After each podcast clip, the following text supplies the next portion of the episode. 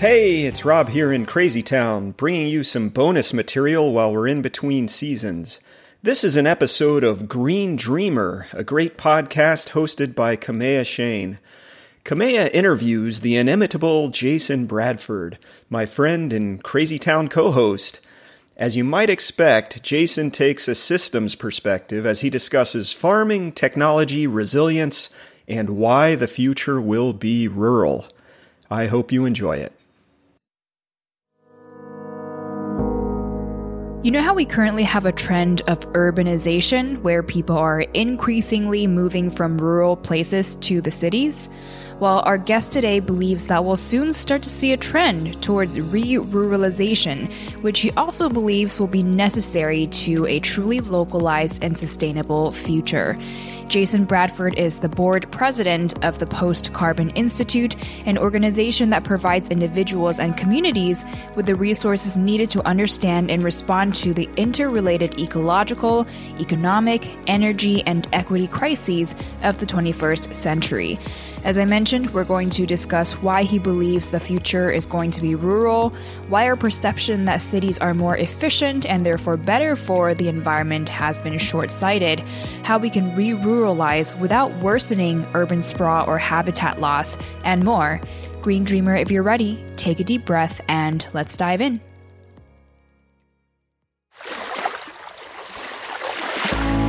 Hey, it's Kamea Chayne, and this is Green Dreamer, a podcast exploring our paths to ecological balance, intersectional sustainability, and true abundance and wellness for all.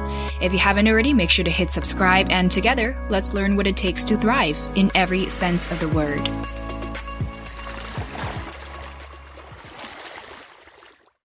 To preface our conversation today about re-ruralization and your vision for a more sustainable, localized food system, I'd love for us to get an idea of where we're headed right now and why. So clearly more and more people are moving into cities and out of rural areas every year. In places like the US, over 80% of the population live in urban spaces. What do you think has been the overarching key drivers of this national and even global trend? Well, it's really it's really related to the cheap energy we have available from fossil hydrocarbons. That has allowed cities to get so large, and it's allowed for us to very economically replace human labor with machines that burn fuels. And if you do the math on, say, the cost, you know, the cost of a gallon of diesel, say two dollars and fifty cents a gallon, and how many hours of human labor in terms of like energy output is replaced by that gallon. It's about 500 hours. So if you were paying someone 10 bucks an hour, it'd be like $5,000 of work that you could get for $2.50 if you've got the machine that would do something similar. Mm. And so once you have an energy source that's that cheap, then human labor as a factor of production becomes very expensive relative to mechanized labor. And that, that then leads to the ability to have all these specializations and develop a consumer culture. And then it just starts feeding on itself in this sort of positive loop of, of growing, growing consumerism and extraction. So that's really the key driver of this. We think of it as, you know, progress and technological advancement, but those are just, those are just consequences of just finding this, winning the energy lottery I feel like even in the environmental space, people often say that urbanization and building upwards instead of outwards is good for the environment because things may be done more so-called efficiently. Public transportation lowers people's need to drive independently and there be less urban sprawl and the need to convert wild habitats into spaces allocated for urban development. What are we missing here in terms of the unseen costs and impacts of people living in condensed areas, perhaps from an energy, food production, and also water transport standpoint?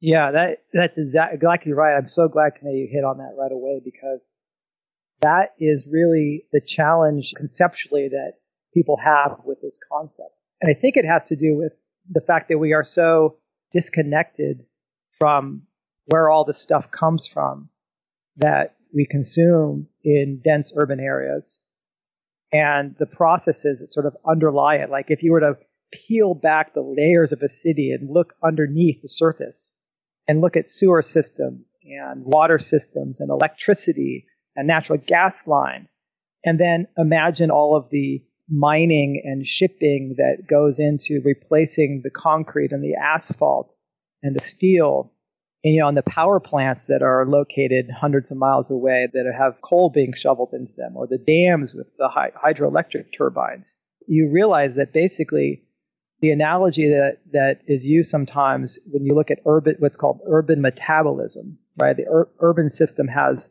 a metabolism, like a body that we have to take food in and we then excrete waste. And at a city scale, that is enormous.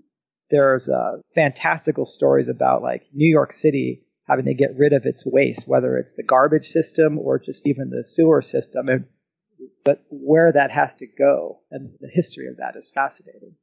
And if you were to look at an analogy from a rural perspective, if you were to have, say, a pasture that had enough feed being grown for a couple cattle on it, those cattle will eat the grass that's getting their food and then they defecate and urinate and that helps the grass grow again. And that's all happening within that local environment. That's the productive biocapacity is being consumed locally and being and the waste is being assimilated and processed locally. What you have in, in cities basically is more analogous to putting animals in a feedlot. So take all those cattle that were on pasture, let's say, at a right stocking rate, jam them into dense urban centers, aka feedlots, and now you've got to truck all of the food in, and then you've got to basically somehow truck out all the waste. That's what cities are. Now, it's very efficient to feed an animal in a feedlot from a labor perspective. So, delivering those final services, if you're saying, oh, how much labor does it take? Yeah, it's pretty convenient to do all that. So, getting final services delivered to people in urban centers is really efficient. But that does not mean that from like a biomimicry perspective, it makes any sense. Mm. There's no place in nature where an animal the size of humans lives in such dense conglomerations because you can't without this cheap energy from fossil fuels that allows us to build this infrastructure and maintain it and run it. That's a really powerful analogy. We've definitely talked about the environmental impacts of monocultures and factory farming that kind of separate out the elements of nature that are supposed to work synergistically together within a holistic ecosystem. And when we take apart all these elements, they then start having negative impacts with just everything being homogenized in a sense. So it's a really powerful analogy to think about how humans, in a sense, we're a monoculture. We've created monocultures of ourselves. And part of the issue is that we haven't been seeing ourselves as one part of nature. And this is really a clear illustration of how by separating ourselves through urbanization, we're further perpetuating this idea that we're separate to nature and not one part of nature. That's exactly right. The premise of your work today is the argument that we're going to soon begin to see what you call re-ruralization, where this trend of urbanization is going to reverse. In the preface to your report titled The Future is Rural, it reads, The future is rural challenges the conventional wisdom about the future of food in our modern globalized world.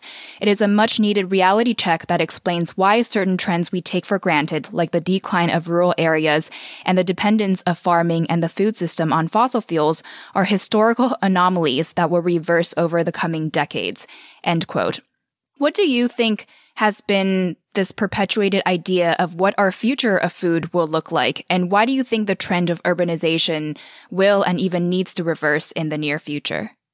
The first part, like, wh- why do we think the way we do is interesting? I've been a subscriber to National Geographic, for example, for a long time. And they do all this work on like the food system. You see this special issues. Every once in a while, there's an article about the future of food. And in every case, it's sort of this ultra modernism kind of perspective where there's like, they're profiling all the greenhouses in Holland, right? And the robots that will go through fields, you know, precision agriculture and all this. And in every sort of instance where you, you see this work, it's, it's this idea that cities are going to get bigger, farms are going to have less and less people and be more technologically advanced. And what's interesting is if you look at this from an energy perspective, almost every time we replace human labor with a robot or a tractor, you end up needing more energy to get the same amount of food. And so, this perspective of the trajectory of higher tech, fewer people involved in the food system is one that we just have grown up with. And it's, it's been going on for decades. And so it's very hard for people steeped in that culture not to have the mindset that it's just going to continue. And that's just because we're energy blind. It's like we're fish swimming in, in a sea of energy and we really don't understand it, ironically. What's going to happen though is that as energy becomes more and more scarce, which nobody is really prepared for or, or thinks is going to happen, very few, that the systems will start to fall apart and all those assumptions will start to be called into question more and more. And so my report is basically kind of like trying to be a wake up call. Like this has profound implications for actually where people live. And over time, people will have to relocate back to areas of, of higher biocapacity. Instead of investing in building out Phoenix, Arizona, assuming you can just keep air conditioning people, pumping them water, and you're shipping in their food, it's more like, well, we depopulated the Midwest, and so maybe actually we have to go back there and repopulate it because that's where food is grown. Part of your report also highlights that lessons learned from resilience science and alternatives to industrial agriculture provide a foundation for people to transition to more rural and locally focused lives. What is resilience science and what can we learn from it to understand our current challenges and most meaningful solutions going forward?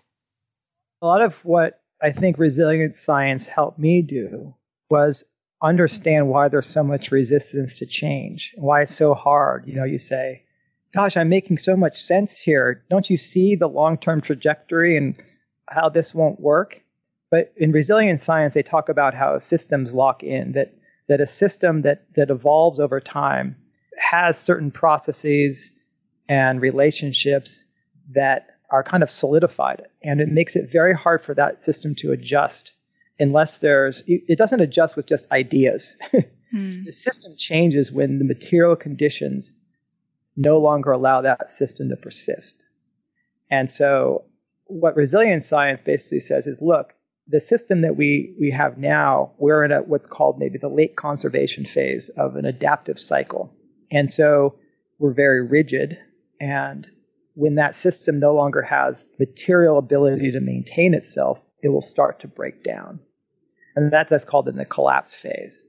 Now, what is important though, the ideas that are, are important are when the collapse phase happens, you need ideas laying around that help pick up the pieces, so to speak, and reorganize in a way that's more now adaptive to the new material conditions.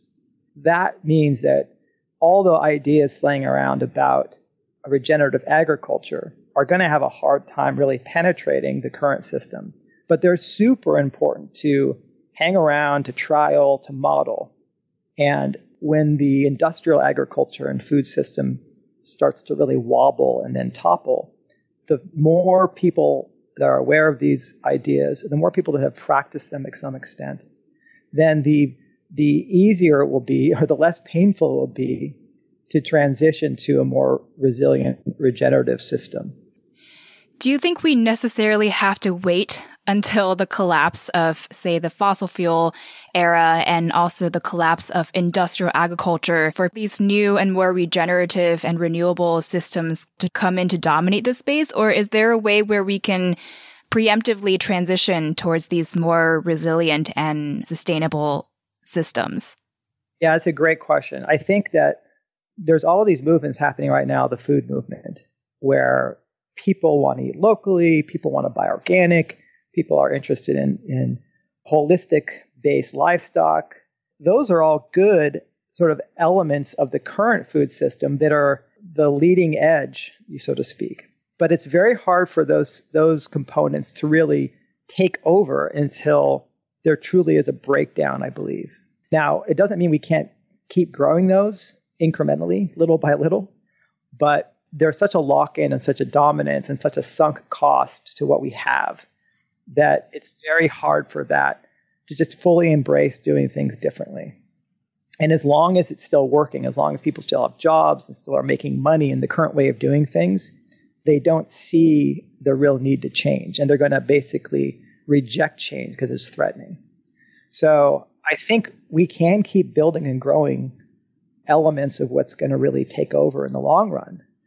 But I don't think we can expect rapid transformation or large scale transformation within the current paradigm, so to speak. And that's kind of what you learn from resilience science. And it, it helps you let go a little bit of trying to like prove yourself or be too eager or anxious because you can be a little more accepting of the status quo, understand why it is how it is and why it's so hard to change. And you can then get to tasks of actually just sort of when you, if you have the opportunity to build something that is going to be more viable long term, but not beat your head against the wall trying to like you change, you change, you change. Like, sorry, you know, maybe you work on something and and let that other system kind of be in a sense. Now, have you noticed this trend of re-ruralization beginning to take place in parts of the world today? And what can we learn from those examples where this is already starting to happen? Yeah, this is a really interesting point. I, I dabble in this a bit in the report, and I, I really, this is one of those things that I wish I had time to really explore more. But I see examples where in order to survive nowadays, in order to be part of the global economic system, you have to have a certain amount of money, right? If you have money, you can draw goods and services to you. And whenever a, a place loses its access to that kind of financial capital, it has trouble. And in the US, I give the example the upper Midwest, where we had all these cities that were part of the steel industry and the auto industry. And as we know, over the last several decades, that went into a decline. And major cities in the US were powerhouses like Detroit have lost half or two thirds of their population. I lived in St. Louis for a while, and there was elements of that there where North St. Louis, you could just drive through and there was just block after block empty. And what has happened in some of these places is there's been this urban agriculture that's developed where people are saying, okay, I don't make enough money to buy any good food. There's no grocery stores in my area anymore. Well, let's grow food. So that is a kind of a back to the land in place within a city, which is really kind of odd to think about. But it's a city that went through a decline and a depopulation, so space came available. And then in Greece, there was this austerity program. Greece was integrated into the European Union, and the central banks there had trouble, and they decided they were going to really put the screws on Greece. And so the whole nation had an austerity program and people lost jobs in Athens. You know, that was people were flocking to Athens, the eco- the opportunities there.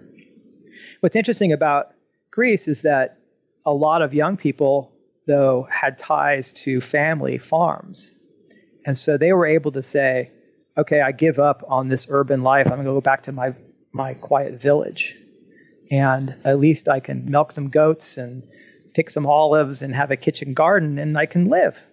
so that's an example in, a, in like a Western market economy. Probably the most complete example of a nation that went through a disaster was Cuba during the special period as the Soviet Union broke apart. Cuba lost access to its exports. It basically was the sugar producer for the Soviet Union and its empire.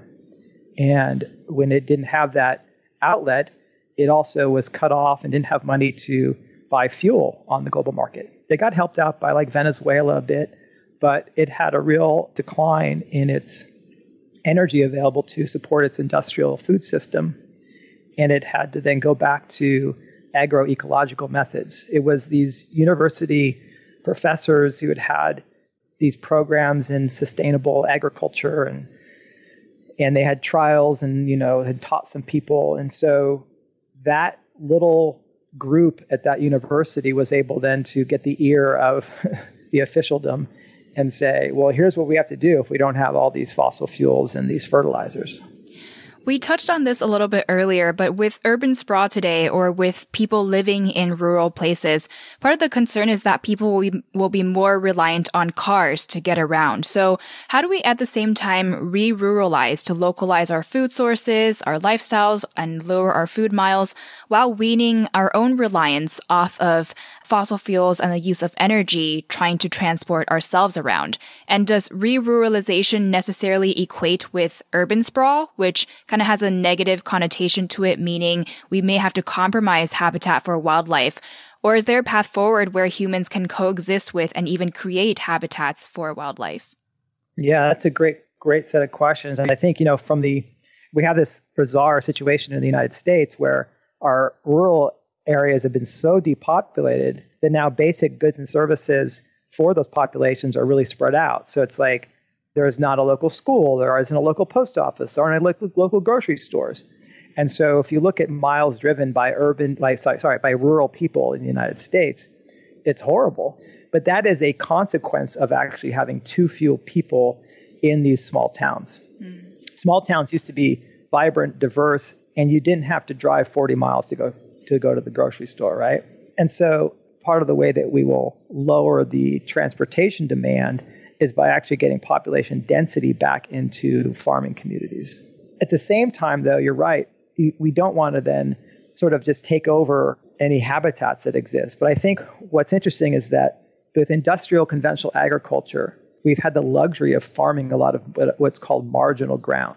We've been farming areas that are probably wetter than they should be to farm.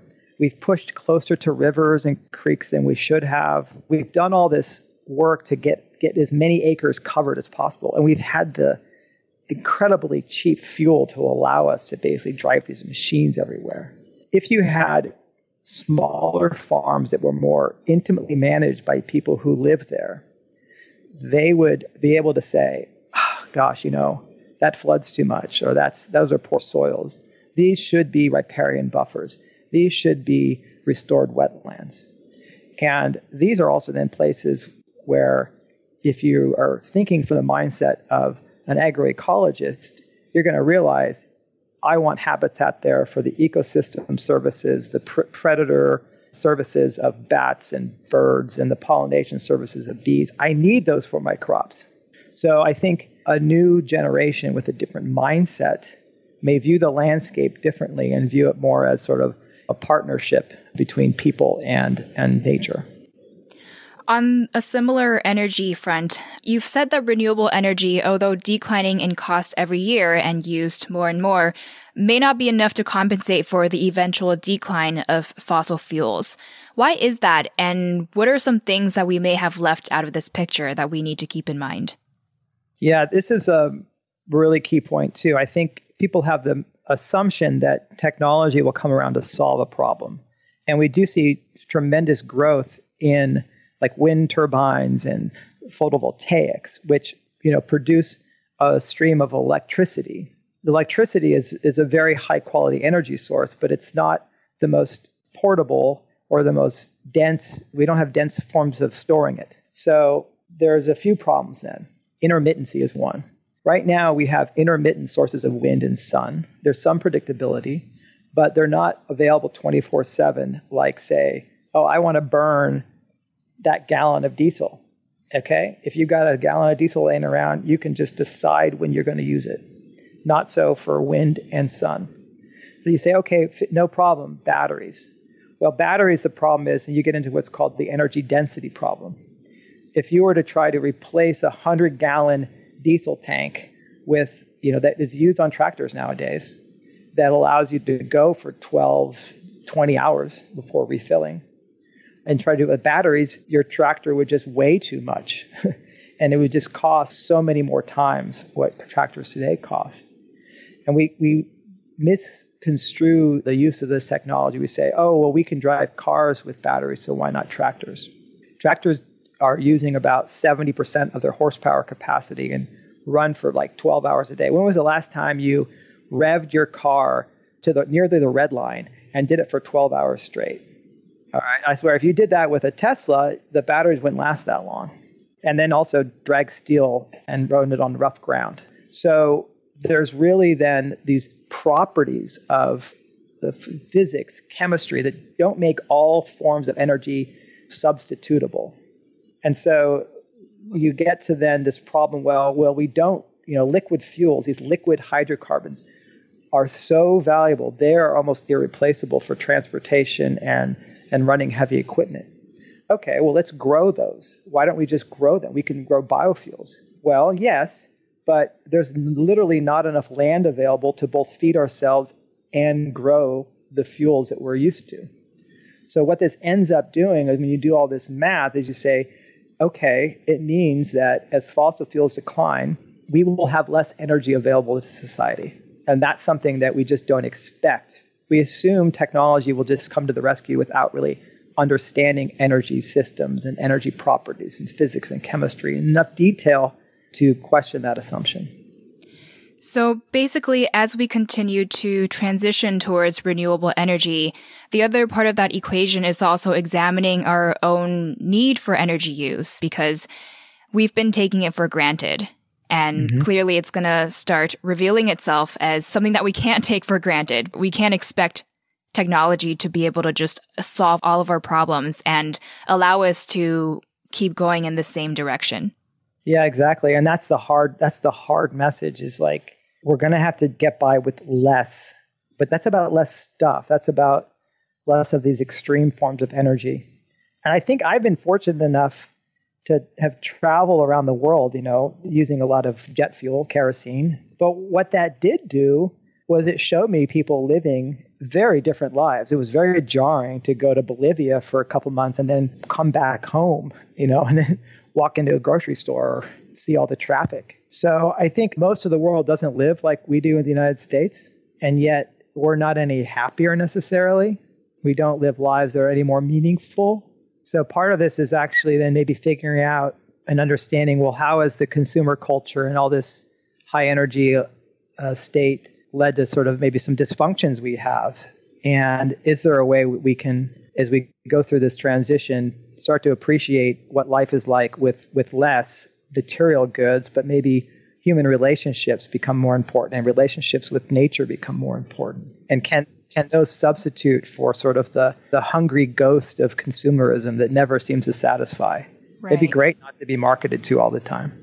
I definitely feel like we have a deeply, deeply indoctrinated belief and ideas around what development is all about. And as, as you said in an interview with the Revelator, people in highly urbanized and globally integrated countries like the US will need to re-ruralize and relocalize human settlement and subsistence patterns over the coming decades to adapt to both the end of cheaply available fossil fuels and climate change and also that our highly complex and globally integrated societies will begin to take on forms that are simpler over time.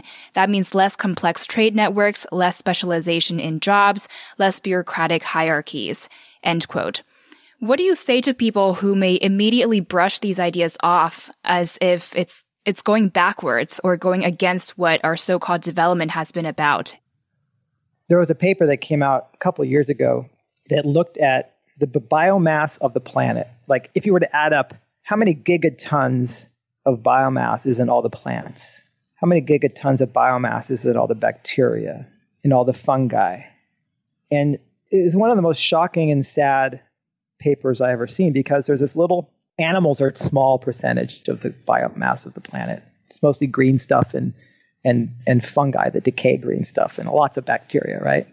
But we're an animal and so if you look at the animal component and you really focus on terrestrial vertebrates, animals with backbones that live on the land, which we do, and you say, well, how many terrestrial vertebrates are humans and human livestock? And then you say, okay, well, let's compare that to how many terrestrial vertebrates are elephants and and parrots and lizards.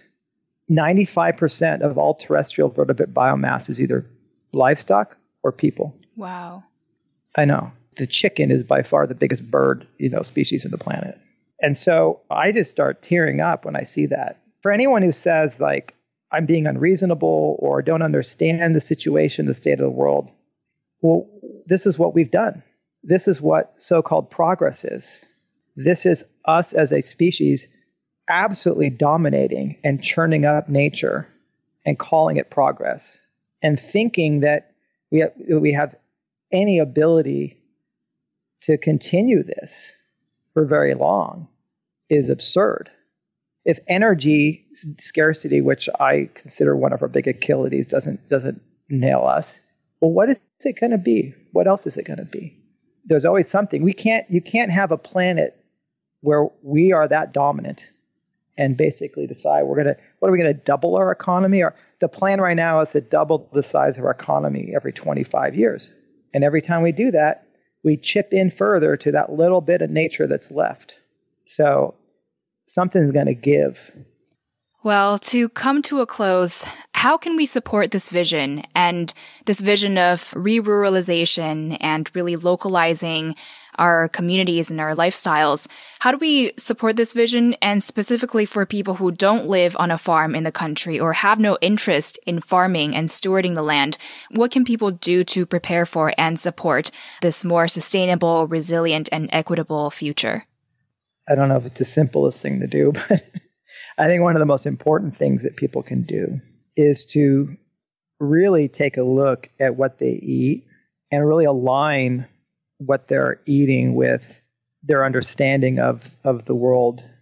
You can do a lot to say to learn how to cook meals that are supporting your local, really regenerative minded, organic, sustainable, whatever you want label farmers and, and ranchers. There's probably a lot in your area that are they're doing great things. And a lot of what they need is they just need the community around them to support them. And you'll learn tons because it's fascinating. It's we've gotten so used to just I mean, I'm like this myself too in many ways where I oh, it's Taco Tuesday and so I'm going to make this and like but very few of us are really mindful of the seasonality of where we live adjusting what we eat based upon that, but still making it something that's just awesome. Like the creativity that could that could be unleashed if we're saying we're gonna we're gonna mindfully develop a, a food culture which is place based, and seasonal. That could be great. And what we have nowadays is all this interchange of of species, which has both downsides but potentially upsides. The exchange of flavors and cultures and crops from around the world is fascinating and gives us an opportunity to, to really create something new that's place based, but moves us forward with with this this this palette of experience that's global. So I think that would be a really interesting thing for anybody to do that would be very helpful.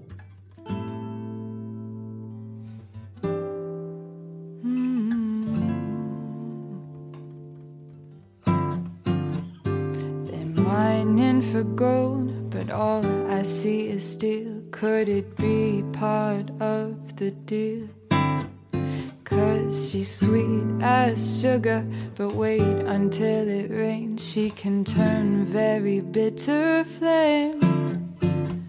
Spitting words in the atmosphere, they breathe in monochrome. White collared criminals will reap just what they sow. And now the fields are barren. Where do we go? Where do we go from here?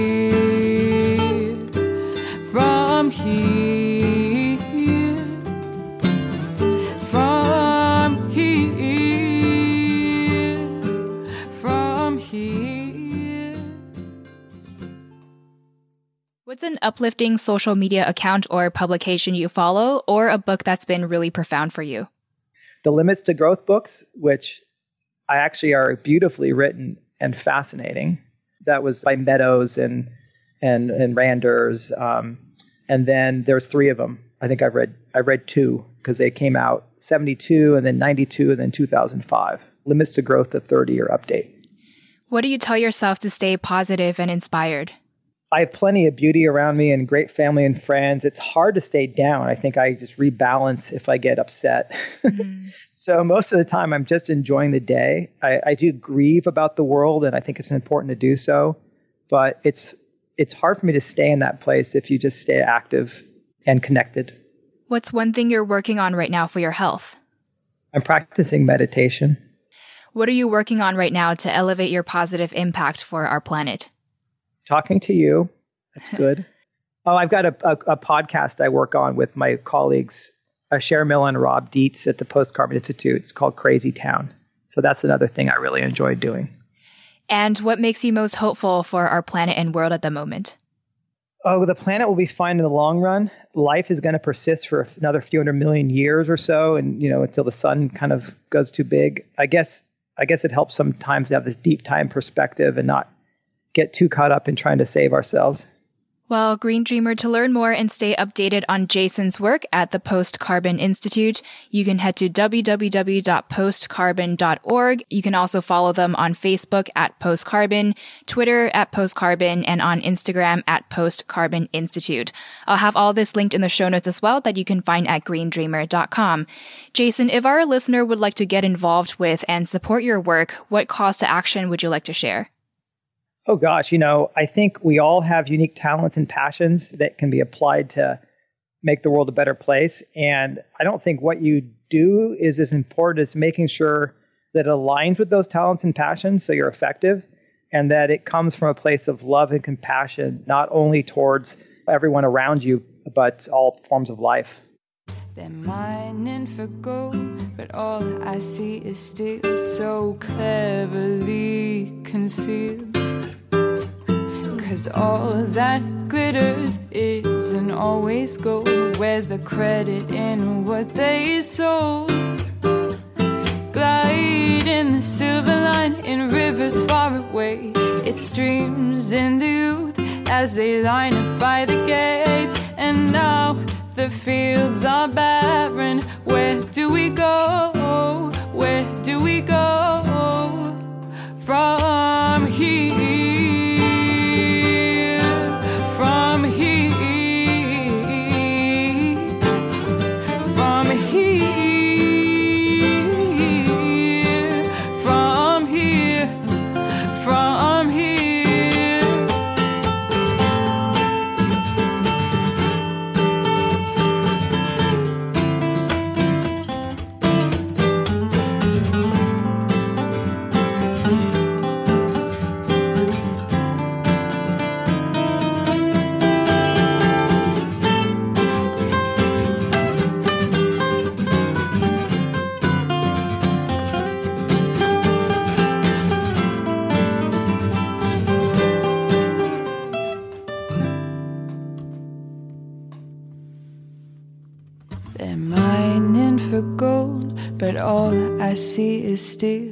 Could it be part of the deal?